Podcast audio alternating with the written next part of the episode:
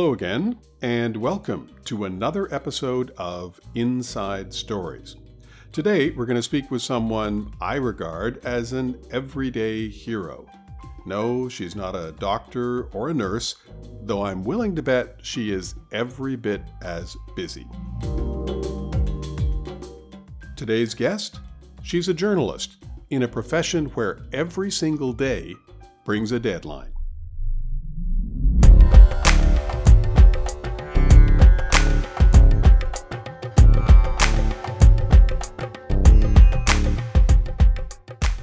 On today's Inside Stories, I'm really pleased to be joined by Jacqueline Charles. Jacqueline is a multi award winning journalist with the Miami Herald and someone whose work I tremendously admire as a former career journalist. Jacqueline, thanks for joining me today. I really appreciate it.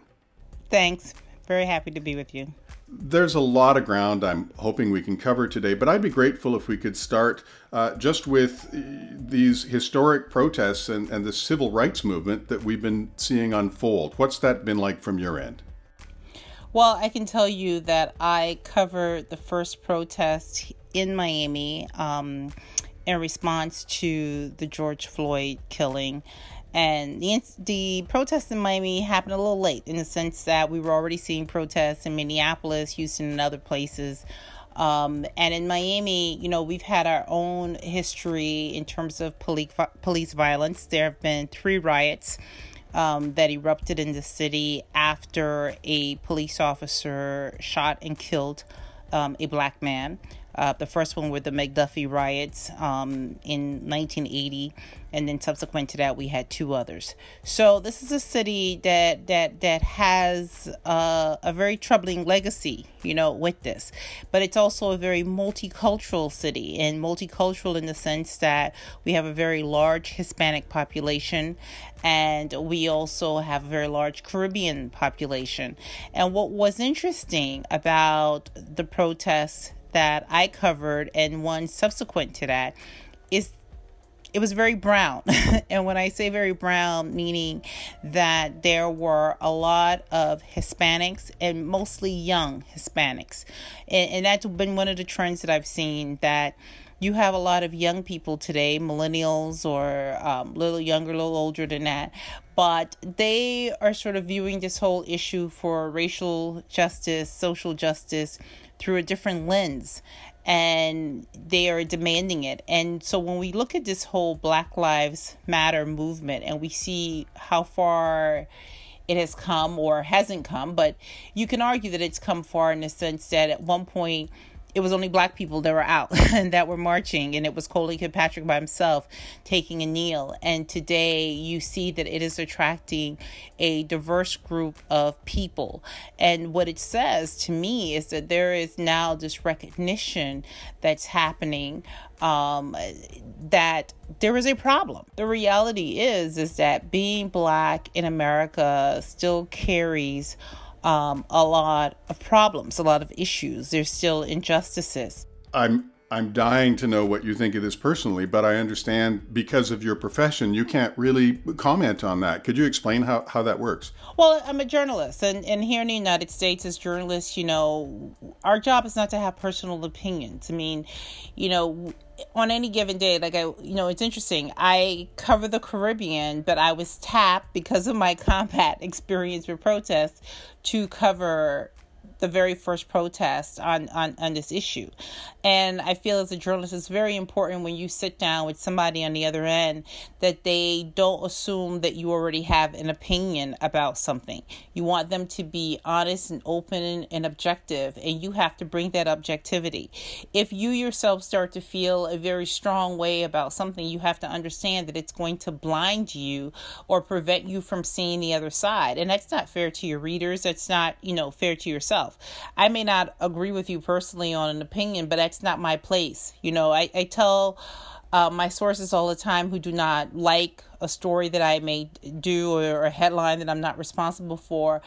I said, my job is to report. And when I report, I talk to a lot of people, even if you only see two or three quoted in the story. And I may go in with a certain premise, but based on the reporting that I've done, you know, they've now shown me the issue is another way that comes through objectivity. You know, we as journalists, you, you're trained to be objective, and that's a very important part because all I have is my word, you know, and the trust that I build with somebody that I am interviewing for a story. Could you tell me what your role at the Herald is and what that means in terms of responsibility? All right, so I am the Caribbean correspondent, and I usually put Caribbean slash Haiti correspondent, even though Haiti is in the Caribbean, but I'm responsible for Haiti as well as the English speaking Caribbean. Um, Haiti takes up a lot of my time, probably 90% of, of my time. And so, in the rest of the region, outside of breaking news, what I'm always looking for are trend stories, regional stories. Um, I myself am from the region, and we have a tendency to think that we all are islands unto ourselves, but really we have very similar challenges, very similar issues, as well as a similar culture. So, my approach to storytelling is finding those stories that sort of binds us, um, as opposed to stories that show how separate we are. And uh, forgive me, I should know this, but when you say the Caribbean, English speaking Caribbean countries, how many countries would, would that be? Probably, I mean, in total, I'm probably like 24 countries. I mean, we usually think about CARICOM, uh, which has, you know, the Caribbean community but they're also, you know, the British um, dependent territory. And, and, and I say English speaking, but really, if there's a story in Martinique, I'll also chase that or a story in the Dutch Caribbean. So, you know, people usually think about the Caribbean just in terms of tourism, but there are stories, you know, that are out there. We can't write about every, you know, little island or, um, but what I try to do is just find those stories, and, and you're finding them a lot with the COVID coverage that talks about trends or show trends and show, you know, either stark differences or similarities. You know, we think of healthcare workers as being busy and doctors as being overwhelmed, but journalists who are trying to stay on top of this story and who have a beat the kind of size that your beat is, this just must be the tempo of this, I would think for you is is really I hate to use the word, but unprecedented. It is unprecedented. I mean, I I'm the disaster queen. I mean, I, have I've covered my share of disasters. I mean, I've been in Haiti right after the earthquake. I got there less than 12 hours after it happened in 2010. Um, I ended up living in Haiti 18 months, and that was really a high pace. It was go go go. Uh, you know, the first day and the only day I decided to take a day off, Jean Claude Duvalier decided to you know return to Haiti that day. Uh, I've done my share of of hurricanes. Uh, including the Bahamas last year. But this, in terms of the COVID, for all of us, not just me, for all of us at the Miami Herald, it really is intense and unprecedented because news is happening and it's happening rapidly and you know as soon as you publish a story something's changed you know the number has gone up or there's a new development and so the the, the, the pace and you have to keep up and it you know there's some stories that you can you know you can go back to and then there are the stories that if you missed that opportunity you you know you've you've missed it but really our job is trying to keep readers informed and on top of it and readers they, they want to know. They want to know. I mean, remember, I live in Miami and this is Latin America. I mean, it is the Caribbean. You know, we have representatives from all over the region we talk about some of the disparities within North America about how COVID 19 seems to be affecting different communities. Uh, but I think some of the countries you cover, not necessarily all of them, but that's a whole different level of disparity again from North America. Would that be a, a, fair thing to, to suggest? We look at a place like Haiti where, you know, the majority, overwhelming majority of the population is young. Uh, but today you have a mortality rate of about almost 10%, 9.75%, almost 10. So think about it 129 confirmed cases and 12 deaths. And then when you take into account that in Haiti, you had 4 million people who were already in food insecure, facing famine before COVID, you've got um, issues of high blood pressure, you've got diabetes, you have people forget about access to to healthcare but probably haven't even seen a doctor. Uh, you have all of these negative factors that are not playing in its favor, and so we we see these issues of diabetes. Like Barbados has a high rate of diabetes. You know, hi- hypertension is, is is a problem in, in in the Caribbean, but we're talking about island nations with small communities. So this is why we're seeing in a place like Turks and Caicos one death so far, or in some places zero death. Or in the Cayman Island, it was one death, but that death was an Italian tourist. So all of the locals who have acquired this infection, you know, they they're recovering or they've recovered. But you're starting to see that disparity play out in terms of the poverty level, in terms of access to health care, in terms of comorbidity. So these are things that I'm looking at and, you know, and probably will be writing about in the next couple of weeks because there's being sharpened by the experience uh, of one country versus the experience of other countries. Reporters always tend to feel a real responsibility to help the voiceless get their stories out. And I'm curious whether the pandemic has made you feel even even greater pressure or greater responsibility to ensure you're doing like absolutely everything you can possibly do on that front. Um, yeah, but you know, it's a weird thing because one of my frustrations that I have is is in terms of looking at how this pandemic is being handled, right? And you know, we have regional governments that have always not been press friendly because they often walk with their own media that they have and and they haven't really been great in terms of access. Some have been more you know accessible than others.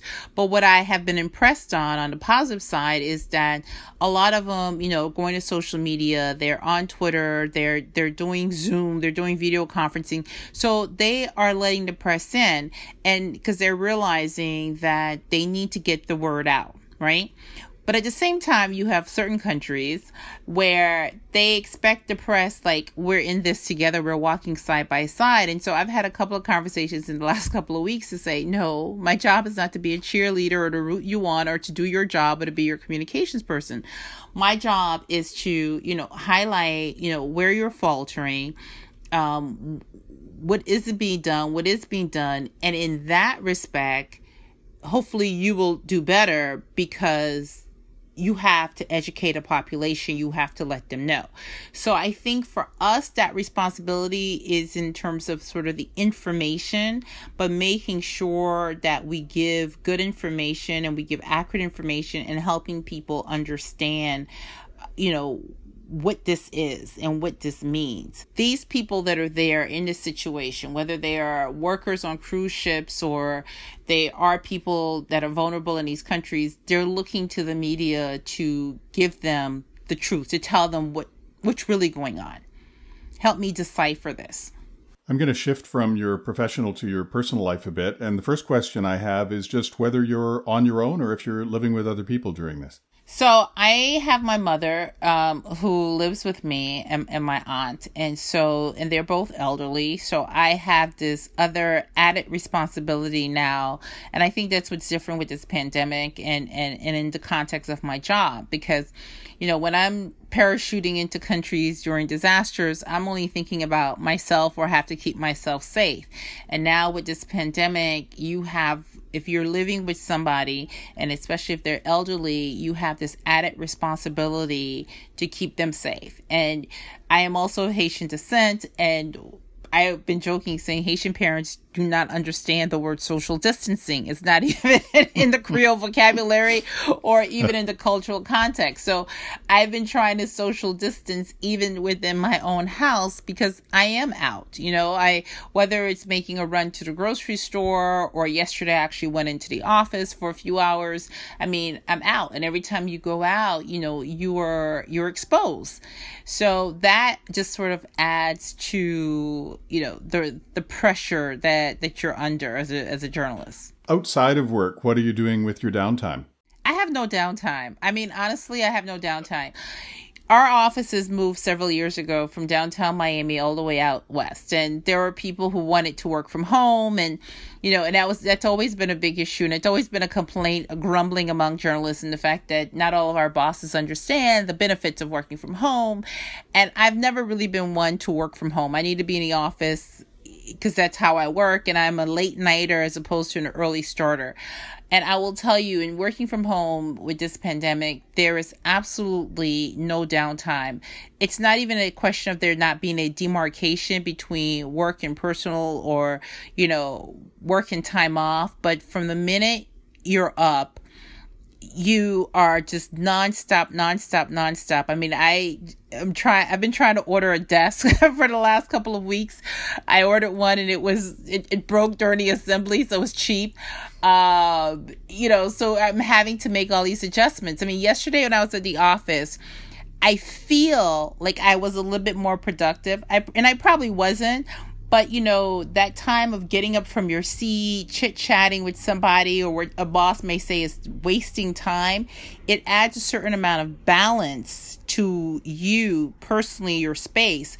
But when you're working from home you're always on the clock you're working the phones you're working the computers and it just seems like it's keep going. So some days uh, i said to my boss one day it was like seven o'clock and I said, okay, yeah, Jay, I just got out of bed. He's like, you shouldn't tell that to your boss. I said, Jay, I got up at 7 a.m. and between 7 a.m. and 7 p.m., I have not been able to get up even for a bathroom break because I've been sitting here writing all day. You know, for those of us who, who don't live in Miami, you know, we picture this beautiful Miami beach and the ocean nearby and palm trees.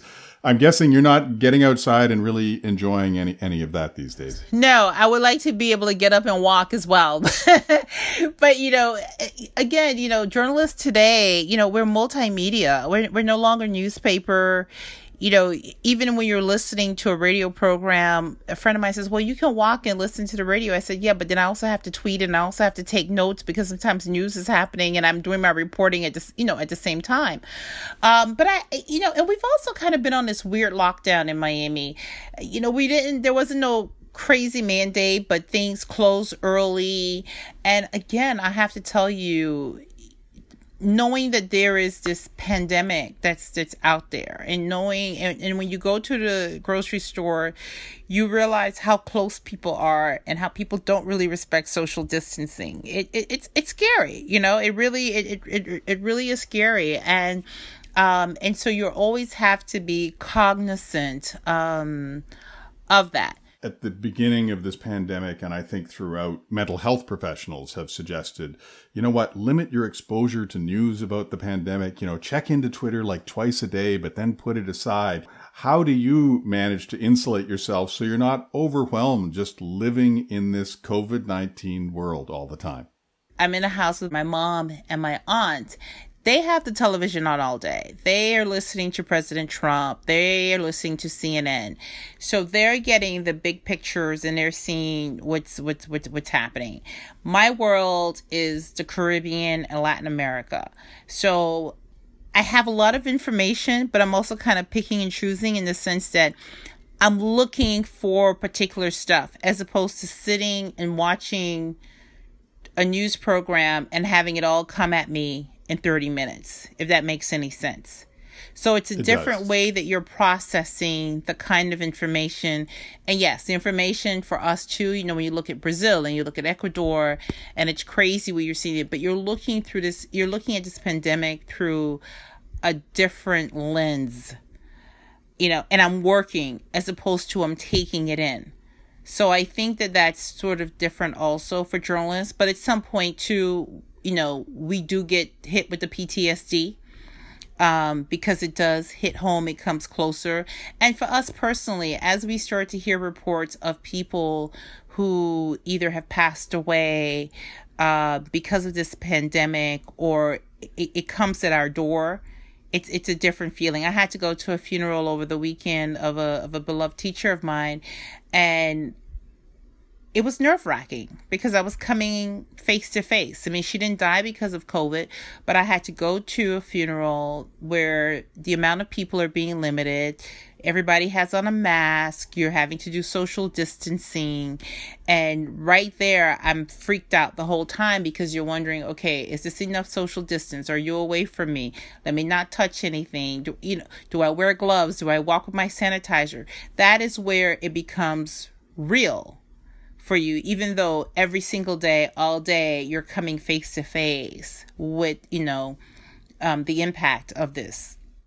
This is going to be a bit of a tough transition, but uh, this sound here signals that we are close to the end, and it's kind of the rapid fire round where I'm just going to ask you a few very short questions, and I'm just looking for very short answers. So, number one, what's the best thing about being a reporter? you get to be at the front of history. What's the worst part? You have very little work life balance. Who is one person that you really admire? They can be famous or not. Oh my God. I have sheroes. And these are these are women in my life from um, high school to now that I admire for a number of different reasons because of their qualities. And Shero, that's hero with an S in front, correct? It's hero with an S in front of it. Very nice. What is something that you would like to learn, a language or a skill or anything in the future? I need to do better with French. Finally, what what's the one thing you're really looking forward to doing that you can't do now when this is all over? I am looking for the ability to get back into travel and not have to worry about catching COVID 19. Jacqueline Charles, thank you so much for doing what you do, and thanks for sharing your inside story today. Thank you for having me.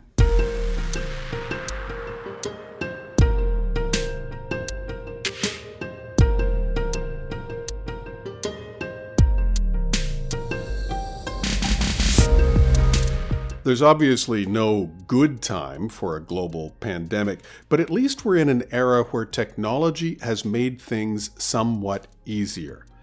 Now, without even touching on the incredible advances in medicine and diagnostics, we've got the internet, social media, streaming video, Zoom calls, all ways of obtaining and sharing information that simply didn't exist not so very long ago.